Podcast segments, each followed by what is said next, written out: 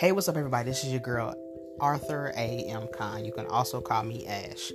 I am a poet and an author. I'm recently published a book called Reflections, The Struggle From Within.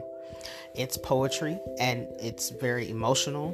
It's releasing a lot, and I'm hoping that if you go out and you get your copy, that you'll be able to do so as well. I want to read some pieces to you as well as some upcoming works and give you the reasons and purposes of why they came to be. I also want to discuss things that we can just vibe out about, our growth, our mentality, our emotional feelings. Same thing. You know what I mean? But I just want to get down to it all. So thank you for joining me, and I hope that you subscribe. I hope that you stay in tune, and let's take care of each other. Let's go ahead and vibe.